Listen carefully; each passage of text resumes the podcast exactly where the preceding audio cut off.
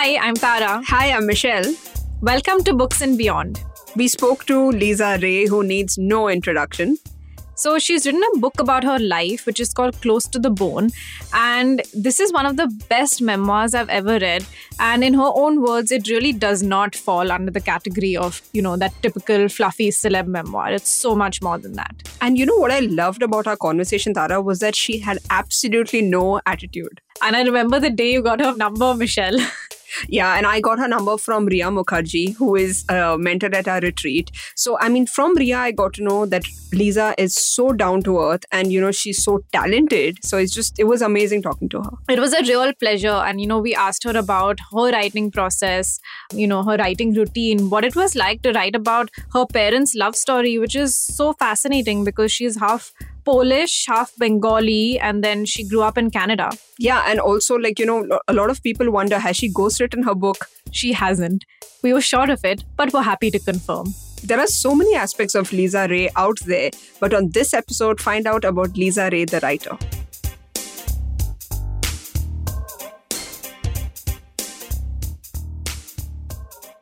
Today, we are very, very excited to have with us Lisa Ray. She needs no introduction. She No, I think I need an introduction actually. well, she's she was a supermodel. She is now an author. Um, she's an actor. Can she's I rewrite that a little bit? Of course, go ahead. I'm a questing soul. Definitely a writer. I think, you know, if today, if you had to ask me, what's your bio, what's your CV, which already I'm very reluctant to share because I do feel that it always kind of uh, restricts us and labels us. Right. But I would say writer first and foremost. That's because I've been writing my whole damn life. And it just so happens that some other stuff got in the way. and I've been identified with that. But, you know, now is finally my time to break through. And book lover, of course, bibliophile. I mean, that's what we were kind of wondering, you know, uh, Exactly. because I mean, you mentioned in the book how much you love writing. So we were Mhm. wondering if not acting and modeling, would you have been a writer?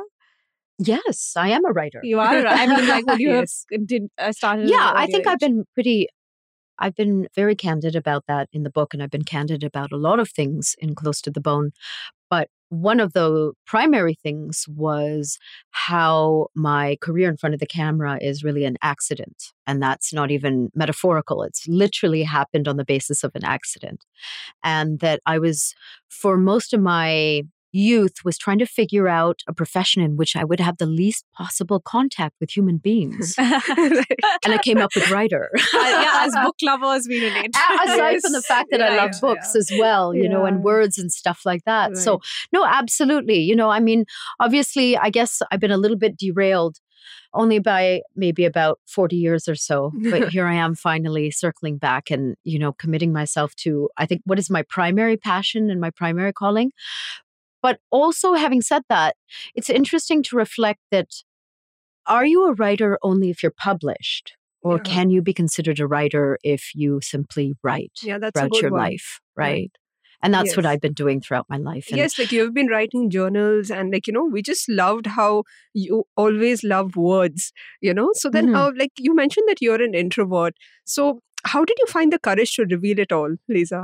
I think you can be an introvert and you can at the same time be on the side of truth telling or Mm. be extremely candid or be on the side of, you know, uh, wanting to uh, seize my own narrative. And for me, Close to the Bone represents a few things. For me, I don't even necessarily see it as a memoir. Obviously, we have to define books and genres and things like Right. that. So, yeah, sure, it's a memoir. But I see it, first of all, as a writing debut. And that was something that I seized, that opportunity. I said, okay, well, this is great. I would have loved to begin with a novel, but to be Oh. perfectly honest, this is the opportunity that presented Right. itself. Yes. And you know, the way that the world works today, obviously, a lot of people would have been even more skeptical about me writing a novel. Now, I think I can segue after Close to the Bone into probably writing fiction um, a bit smoother than than perhaps to start out with. So I, I saw this as as a platform to launch myself as a writer. But secondly, also and perhaps as significantly to seize my narrative and to be able to tell my story. And that's really significant as a woman. I think as someone who's been labeled throughout my entire life I mean, look, we're living through an era now where fortunately it is for anybody today a lot easier to seize your narrative, right? Mm-hmm. To take control of your narrative with social media. You know, that's what I'm referring to. When I started in 1991, social media was not even, yeah. uh, you know, a thought in yeah, anyone's right. head, you know? Exactly. Um, it was so far out of the realm of possibility. And so, what I struggled with and I've been, again, very candid about it in my book, is not just identity issues, which comes from me being of a mixed racial background, born in Canada with a Bengali father, Polish mother, and then and we ending love up the in fact that India. your eyes are actually uh, that you got your eyes from, yeah. from my father, from my father's side of the family. Right. I know four out of eight of them have light eyes. You know, amazing. in this in this yeah. big sprawling Bengali family. So, you know, uh, but I was sort of the victim of labeling. I think as a lot of young women are in many different industries, but I am obviously particularly referring to the entertainment industry. I think that it's an industry that is really um, infamous for stereotyping and typecasting, in particular women, and in particular the era when I started in the 90s, where I think I referred to there were only basically two stereotypes that a woman could fall into. Either you were the virginal heroine or you were the vamp. Yeah. That was it. Imagine yeah. that. There were no other shades yeah, that were permitted.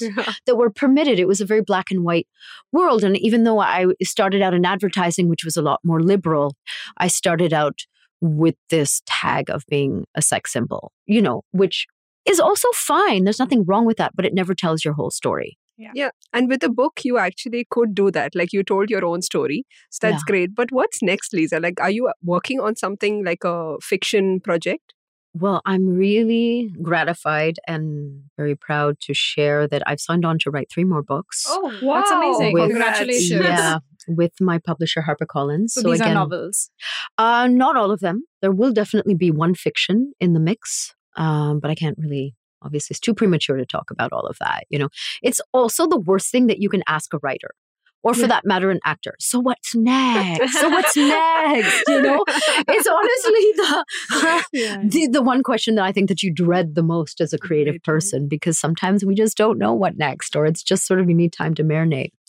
But yeah, I'm very happy to be able to share that because obviously this is significant. It obviously is setting, you know, a new trajectory for my professional creative life. And I'm also though very happy to share that Close to the Bone has been picked up by Penguin North America. So, I mean, I really like what you said about how, you know, women were stereotyped. And then, sort of, with this book, you're calling yourself a writer and you're taking back um, some of those labels and reclaiming mm-hmm. it for yourself. I mm-hmm. found that very empowering. So, I was very curious to know, you know, because the book is so dense and you've covered so many things in it. Yeah, what was the writing process like? How long did it take you? How many drafts did you do? Um, now we get into the nitty gritty. That's good. so, it, it, there's a an interesting and unusual trajectory behind this book, and I'll try to like. It, it's a little bit of a long story, but I'll try to make it a little bit brief. So initially, Close to the Bone, before it was known as Close to the Bone, was commissioned by a publisher out of Canada. And this was way back in 2010 after I had publicly announced my diagnosis of multiple myeloma uh, from the red carpet at the Toronto International Film Festival, and also on the basis of a blog that I started writing to chronicle my cancer experiences called The Yellow Diaries. Um, now, that was really significant and a bit of a breakthrough moment for me because, as I said, I've always been a writer, but I never really put it out there. I never even considered writing a blog. And this was like the early days of blogs. Remember, it was 2010. And it was my way of processing what I was going through. I didn't necessarily do it for any particular reason, uh, certainly not to derive attention from it. It was an attempt to piece together and maybe also to marry the two worlds that I was always straddling and that were always kind of never quite, you know, they were existing in parallel, which was my public life and my private life. And it was not until I made that public announcements of my cancer diagnosis um, that they actually diverged, that they actually intersected and met. Not diverged, that they intersected. So, anyways, on the basis of that, I was offered this book deal. So again, I grabbed it. I said, Fab, okay, great. Now this is a whole new life. And cancer obviously gives you that perspective. You know, you throw out all the old stuff. Um, so I ended up writing a draft, a manuscript, and I ended up feeling a lot of pressure to deliver it very quickly as in i sat down in, with the marketing department in this boardroom full of suits and they said okay so cancer memoirs sell really well in april Oh my god. Oh my. Yeah.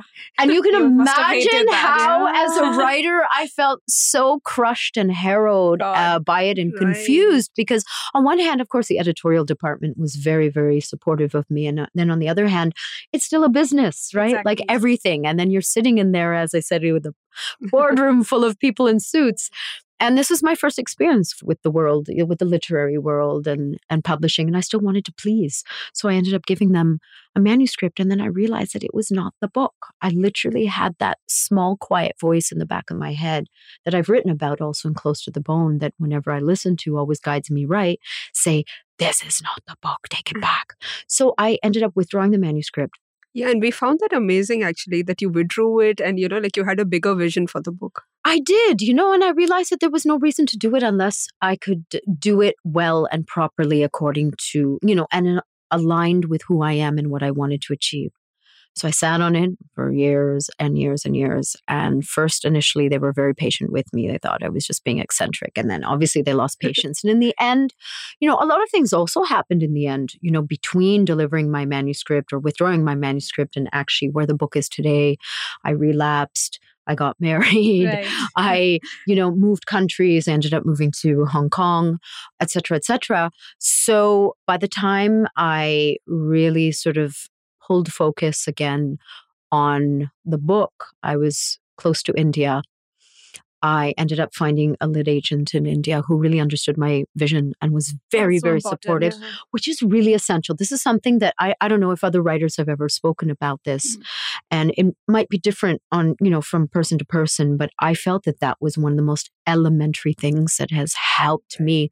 Mm. So Jaya, who's based in Bangalore, Jaya Vasudevan, came on board and she ended up selling the book to HarperCollins India. And I feel extremely happy about that. And Dia, who's my editor at HarperCollins, has been extremely also supportive and so supportive, in fact, that obviously she's extended this very generous offer to me to publish three more books. So it was quite a journey. Now, I ended up spending almost a year and a half rewriting the I was entire. Going to ask you that actually. it was about a year and a half of rewriting, and strangely, I realized that even though I need like I call India's my heartbeat. You know, uh, like India is like the hot blood pumping, like the inspiration. Yeah. You know, mm. but when it comes to actually sitting down and writing, I need a slightly more cool environment. oh. and I found that I was really, it was hard for me to write, especially in Bombay. So I ended up rewriting in uh, in Hong Kong. So what's your writing desk like? My writing desk can be pretty. I mean, there's a lot of memento mori going on in my writing desk. There's a lot of little obscure things everywhere, like little triggers. The one thing that I'm guilty of is I keep printing out successive drafts. Like I've, I, and so there's a lot of paper. I mean, the only good thing is that I print out like double sided. Yeah, yeah, yeah. You know, that's my only, and I, you know, it's maybe something now when I work on the next book I have to think about. Mm. Um, so there's a lot of paper normally. There's little items that are significant to me that trigger me. Um, that's it. I have quite a large desk right now, and I'm actually graduating to a slightly smaller desk. Okay. Um, a beautiful desk. So this was my one wish list last year, and I went to this um, beautiful furniture store here in Bombay called Barrow. So, how many hours a day do you actually write? So, to be honest, to get through um, close to the bone, it was a little bit obsessive. And it wasn't always the most disciplined schedule. Like I worked on it every single day. And sometimes what would happen is I would work on it all night and then I'd be a wreck in the day. And then, you know, so my schedule was sort of all over the place.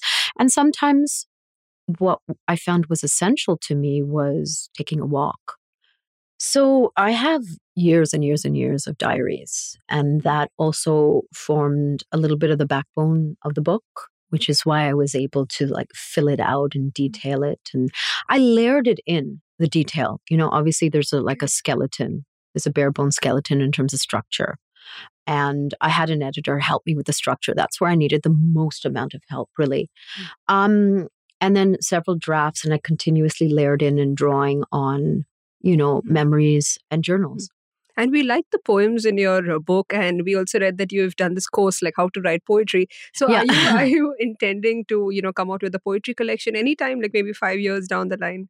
Yeah, that's what I was going to add. Is that I have been writing a fair amount of poetry over the Oh, last. wow. Um, yeah, um, I would invite you to read a little bit of it. I would be so honored. I've actually uploaded some of it onto Instagram, not under Oh. my name. It's called. It's under Protest Poet. Oh, okay. Yeah, we will check that out. You know what? I wanted to add, you know, Yeah. something that would terrify me and maybe that I would like to work on, but I'm still not sure the introvert in me kind of shrinks away is uh, spoken word. Oh, Spoken word is really interesting. Obviously, it's a new way of expressing, but there's still one part of me that the reason why I love writing is because it's solitary. So, I mean, there were so many interesting incidents that stood out for me um, in the book. One of them was, you know, when you were jogging and that's how you got discovered. I found that so interesting. Yeah. And the other thing is your parents' love story. So, Mm. what was it like writing about that?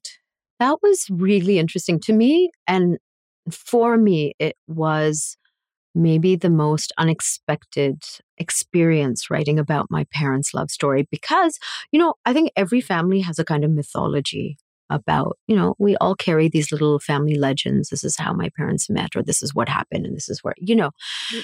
every family has that. But, and I had the same, but I never really dug deeper. You know, you just sort of accept these things. But now when I'm writing a book, I had to like almost fact check and really confront my father because of course my mom is no more um, but confront my father about a lot of the things that i had carried around a lot of these stories. And it was interesting because even then i had to do it gently with him and like slowly you know step by step the story would come out. And there were two interesting really really interesting uh, incidents i think. Number one is I knew that they had been writing love letters back and forth, which is so fascinating yeah, yeah, that was my when you don't part. speak each other's uh, That's language. so sweet. But Exactly. he never, and I finally, like, literally pinned my father down. He said, How did you understand each other's language? Like, how was mom writing to you in English when she didn't speak a word of English?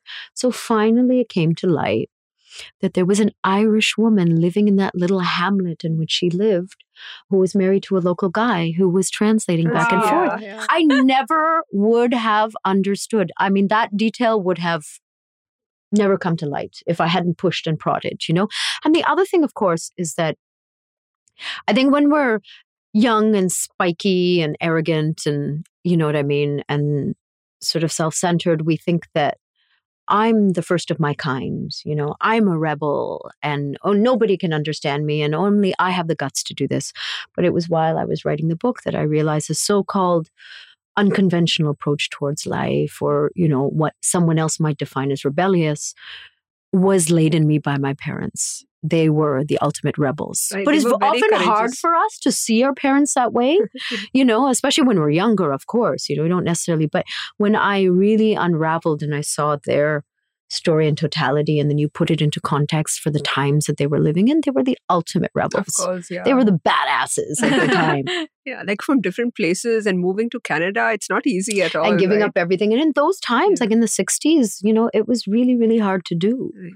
Very few people were doing that. That's amazing. So yeah, actually, we were wondering, uh, you know, at the end of this whole process, what would you want your readers to take away from the book? What was the objective, uh, Hmm. apart from you know chronicling your own life story and adding in your perspective? What would you want readers Hmm. to learn from this book? I don't know that I wrote the book with anything specifically in mind.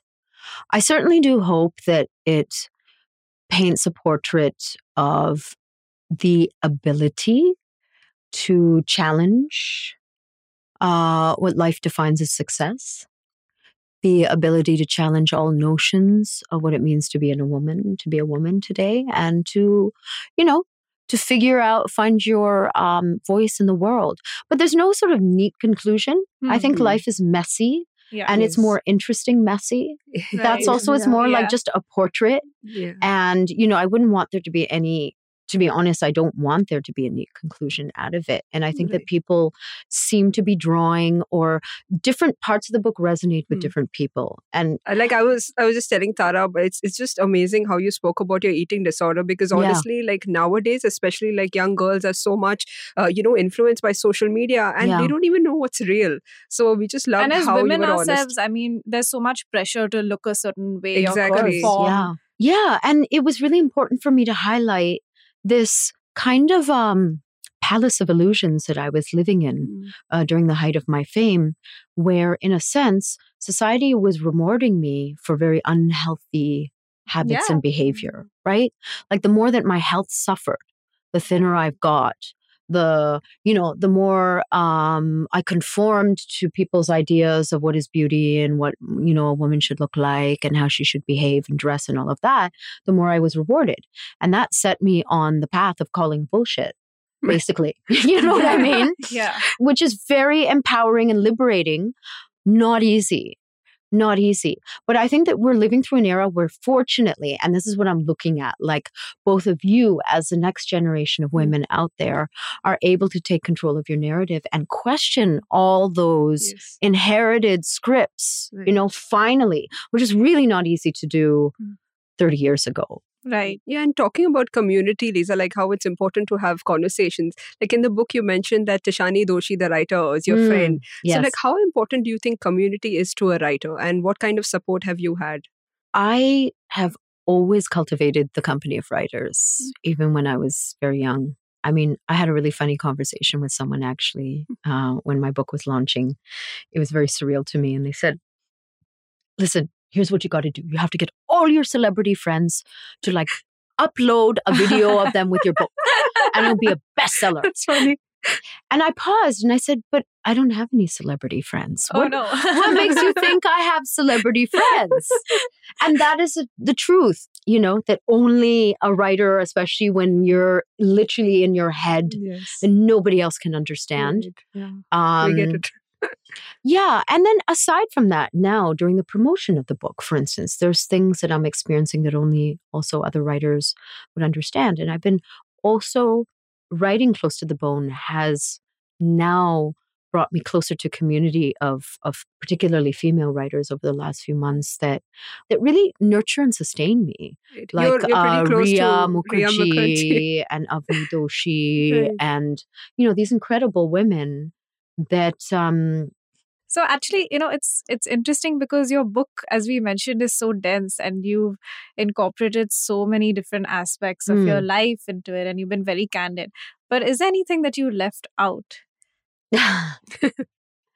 nothing really significant to be honest.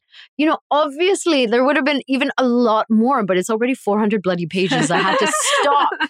I had to stop it, it's just you know i guess reflecting back on it I, I i've had a colorful life for sure. And you know it's a process of editing and curating and being able to tell a compelling story and candid story and uh, truthful story. And yeah, I mean, there's some details that have been left out, but nothing hugely significant, to Yeah. be honest. Yeah. Yeah, and, and as you mentioned, you've had a colorful life. Like we just loved the way you traveled around the world. Like honestly, like, like On a we would- whim. Yeah. yeah. So, which is that one place you would you like? You know, you would say that is the ideal place for a writer out of all the places that you've visited. Hmm. For me personally, Italy. Oh, why? Yeah. Why so? I don't know. I think the Italians are a bit mad. They actually have a lot of respect for artists as well. No wonder Jhumpa Lahiri also loves Italy. So I was just reading recently how she was like drawn to the place because you know it's very good for writers. Oh Right, yes, of course. She, I mean, she loved it so much she relocated there, Exactly, right? I read that that's- book as well that she wrote that was Right, in other words, Italian. yes. In other words, yeah, Yes. yeah, yeah, yeah. no, exactly. Well, she's one of my idols as well. Jhumpa, if you're listening, I'm coming for you. Love Jhumpa I'm coming yeah. for you one day. So, what You are know- you reading right now? Do you have any book recommendations for our listeners? Oh my gosh. I actually have gone uh, back to reading a lot over the last little while, but let me try to focus. I mean, of course, I loved Avni's book, uh, Girl in White Cotton. Yeah, yeah. We loved it too. Yeah, Yeah, we really, interviewed really, her. really uh, striking book. Very Mhm. striking book. I actually uh, I read Elif Shafak's Hmm. book, 10 minutes, 38 seconds in the strange world. Oh, how was it? Like heard. I really enjoyed it. I, I love her work though. I love her work. Um, Deborah Levy, The Man Who Saw Everything. Okay. Fabulous book. Really, you know, it's a relatively thin novel. I love her work, but she's very confounding and at the same time very seductive. So I like work like that. And um, I'm actually reading another friend of mine's book, uh, Diksha Basu, Oh, um, The Windfall. I've read that. Yeah. Yeah. So I, I didn't get a chance to read it before. And I know that uh, Diksha is working on another book. So. I'm reading that. And uh, oh, there's that lovely, I picked up that graphic novel by Amruta Patil. Uh, what is it called? okay. It's fabulous, though. It's really, really Right, dreamy and right. myth, you know, sort of Hmm. uh, mythical. And I do love stuff like that as well. So one of the things that we really liked reading about was your whole spiritual journey. Um, and you know, you were exposed to so many different kinds of religions. So we were wondering, you know, could you talk to us a little bit about that and Mhm. uh, what's your current uh, Yeah, like any book Spiritual status recommendations. quo. yes, what's your current I'm glad that you highlighted that because it's been a very strong thread in my life and it continues to be. And perhaps, you know, I'm not as much of an active seeker as I was when I was younger, but I think that that's sort of a natural evolution that, you know, there's been a lot of external seeking in my life, a lot of questioning, and that's been embedded me in in me that um kind of uh a compulsion to question um, ever since I can remember. So, uh, you know, it really formed a really big part of shaping me, of healing me as well, uh, particularly going to Dharamshala and where I ended up going into a meditation retreat in a place called Tushita. Would you have any uh, book recommendations for people who want to know more about spirituality? A couple of people that have helped me along the path are Pema Chodron. Uh, she's this fantastic, she's an American Tibetan Buddhist nun who's written some incredible works like When Things Fall Apart. Um, beautiful perspective. I like Tara Brach as well, Jack Kornfield. These are very well known. I mean, all of these teachers, they're American by birth, but they've all really committed themselves to an Eastern tradition. A lot of them have lived in India for many years, and many years ago, I'm talking about in the 70s, and they had their gurus and things like that. And then they took their teachings and went back. And why I find them very helpful is because they're teaching for a contemporary age, right? Yeah, so coming back to your book, Lisa, uh, you know, we just loved how you were so honest about your romantic relationships. And, Mm-hmm. you know, it made me wonder, like, did you ever worry that, you know, they would have an objection to the way you portrayed them in the book? Because, uh, you know, like I was just telling Tara about Mm. Taslima Nasreen, when she came out with her memoirs, you know, there was a Mm, huge, there was a huge backlash. backlash. Exactly. Yes, yes. So, what was your experience? I wrote the like? book that she wrote in response to the backlash after that, right? There was another book that came after that. It was interesting. Uh, It's so weird you bring that up because I remember I had that book with me while I was Oh, finishing my last draft. What a and, coincidence. and why I remember because I remember her also writing her retorts in that book as to how the Bengali intelligentsia treated her. You know, she had a very tough time. she had a really tough time. So uh, maybe there was a fleeting thought, but I have obviously been.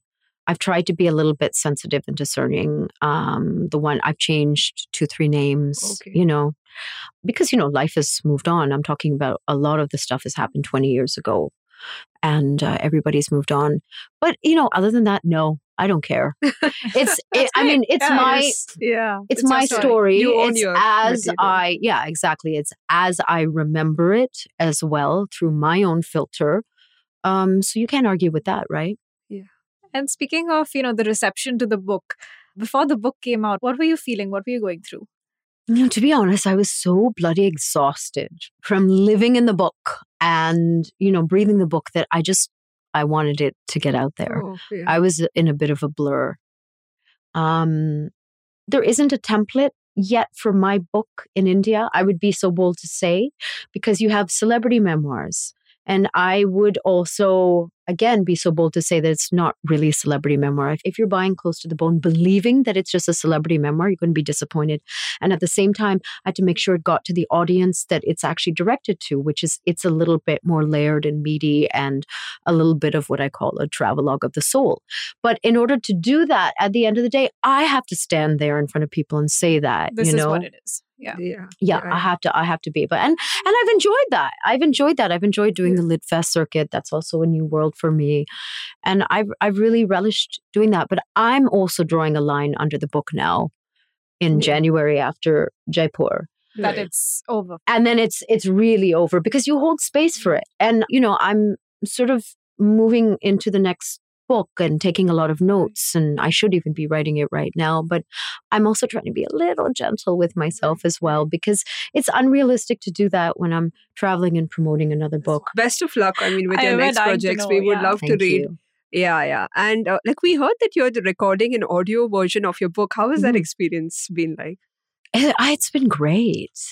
See, that's another thing that's pulled me back into the book recently, right? And I did to an extent sort of create a little bit of distance with the book. Like I haven't even like, you know, not necessarily reread it or anything like that because you have to. Otherwise, I'll be editing in my head. Yeah, As I go through it. And this is the problem. While I've been doing the audiobook, I've been editing in my oh, head no. and understanding, oh God, shit, I should take out that and da da da. That could have been better. It- oh, you know, yeah. it, it. I think that that's endless, right? That's sort of the cross we bear mm-hmm. as writer. But I might get a, a chance to edit slightly with the North American release. wow, that's As in, I'm not adding anything. I would just cut a few things. That's it. Just streamline a little bit. And so I wanted to know about the title of the book. How did you choose that? Oh, that's a good story. So my initial title was "More Beautiful for Having Been Broken," uh, I like which that too. yeah. I liked it a there's a lot. ring but to my it, yeah. publisher was like, it's too long. too long. Right. And you know what? In a sense, I'm glad that they pushed me because I was very sulky about it first as well. And I was trying to fight for that other title. Uh, So, you know, when it's pulled away from you and you have no other choice, and I did not want anyone else to come up with the title, I ended up, I was actually writing, believe it or not, a press note for the book because I said again, you know, it had to be so carefully crafted, also the messaging around the book. Not everyone will understand that, but it was important to me. And the people who do understand that, under, you know, it landed with them. So, anyway, so I was crafting actually a note about the book. And while I was writing it, I came out with this phrase, you know, it, this is sort of uh, something about emotions live close to the bone. Mm. And then I, you know, stopped and I said, oh my God, maybe that should be the A lot of people think that celeb memoirs are ghost written. So, like, have you been asked? exact. Well, there you go. I had a lot of people say, "Did she actually?" What do They you don't even when come you to me directly, you know. like, why? um, you know, again, this is part of our, you know, it's reshaping and reforming narratives and perspectives in life, right? Reforming ourselves, um, and you know, I, I mean, I'm not on a trip of trying to sell myself in any particular way. I'm just here. I am, but you know, I have to be accurate about who I am. You know, um, so yeah, I found it amusing. As I said, I find it that's a huge compliment, isn't it? If someone's saying it's so good, she couldn't have possibly written it. Like, well, nice how else do you take that? But but but as a compliment, right? Here's what I wanted to share. Um, I find it rather interesting, and maybe this will. Um, here's where it's interesting. I think to release a book in two different continents or two different cultures or two different parts of the world. You know, I mean, I'm really happy, and it was always very important to me. The Close to the Bone should be released in India first, obviously, but obviously, there's a part of me that is also very North American. And here's why it's interesting. It'll be interesting for me to gauge the reaction in North America because there are certain themes in the book that are not really picked up on in India. Okay, Oh, like, like, you know, like what? For me, what I find is not spoken about a lot is the identity issues, Oh, right? the mixed identity. The mixed identity issues. And it's fascinating because that's really not touched on a lot in my conversations in India. And I think it'll be different in North America. Exactly. why? because um, there's a lot more kids and people who struggle with identity. Oh, right. Do you know? I think in India, somehow or the other, we become a lot more solid in our identity here. Right. Right? Yeah. There, there's a solidity. If anything, you can rebel against your identity, but you know who you are, where you're from, the lineage. Yeah, yeah. You know, the lineage can be traced. There's Hmm. there's there's a scaffolding of tradition that holds you up. Yeah. So It's not there in North America, Yes, right? actually, Jhumpa Lahiri's work was like when I read her book, The Namesake, it was the first time I thought about immigration and, you know, my Yeah. parents moving to the Gulf. So, yeah, I can understand. I think you have a bigger audience there yeah. to understand the idea, To understand that particular Yes. Aspect yeah, of but the that's book. Quite interesting that that that wasn't picked up here and that you feel I yeah, I've been thinking about that over the last little while. I, I've been thinking about that, and that's the one thread that I think is also very fundamental to my story. And you know, I've I've banged on about it again and again and again, and how it's influenced me and how I struggled with it. But it's it's not often picked up on. that's, that's very interesting actually. Yeah. Yeah. So, Lisa, in another interview, you mentioned about, you know, the Japanese art of fixing broken cutlery by actually highlighting the flaws. And what we loved about your book was that you just spoke about all your flaws and just accepted it. So, Mm. what would you like to tell, you know, young readers and writers out there who are afraid to make mistakes or Mm. afraid to, you know, fail in life?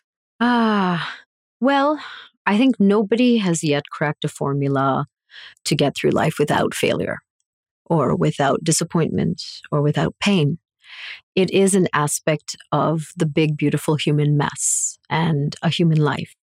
So I think that the quicker uh, we become more at ease with ourselves, with all the aspects of life the, the dark, the shadow, and the light, the better the chance we have of living an overall peaceful, happy, productive existence.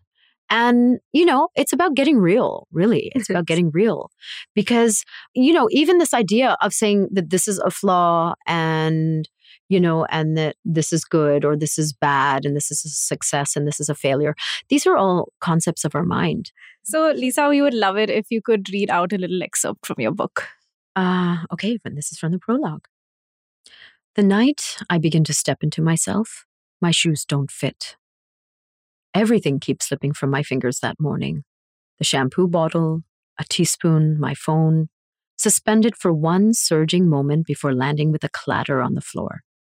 I stare. Patti Smith is on my playlist today. Her rough, scarred voice cuts through the quiet as sunlight slopes in from a window. I sit on my bed and work through a line of heels pulled from my closet, trying them on one by one. They're all pretty and pointy and very bad for pelvic alignment, I've been told. And none of them fit. None. I always dreaded the red carpet. I had walked it at movie premieres in Toronto and LA, events in Bombay, and I always felt self conscious. You have to think about how to tilt your head and how to suck in your non existent gut while photographers click away. You are expected to look flawless. Ambition and expectation wrap around your skin, hug your form. But in the fall of 2009, I do have a gut, and it is swinging beneath a sari inspired dress in royal purple, specially made for my new body. My costume designer friend Rashmi Varma dropped off the dress a couple of hours before the debut of my film, Cooking with Stella, at the Toronto International Film Festival. Then, one by one, I tried on pairs of heels from my closet. My feet are too bloated. That's what steroids do, and I've been knocking them back by the handful. Four days on, four days off. They've also turned my face into a large, round moon. I call this feeling of an extra elastic skin on top of my skin my wetsuit. I sit on the couch and watch as my belly inflates before my eyes. I study my fingers. They look like kabanos, the sausages of my childhood. I marvel at my bloated thighs, saying to my dad, Look at this. I'm expanding like a cartoon character. And now my feet are swollen too.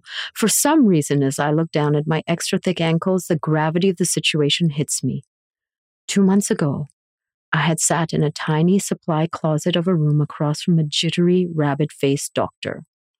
He spoke very slowly, pausing a long time between each word as if to gauge my reaction.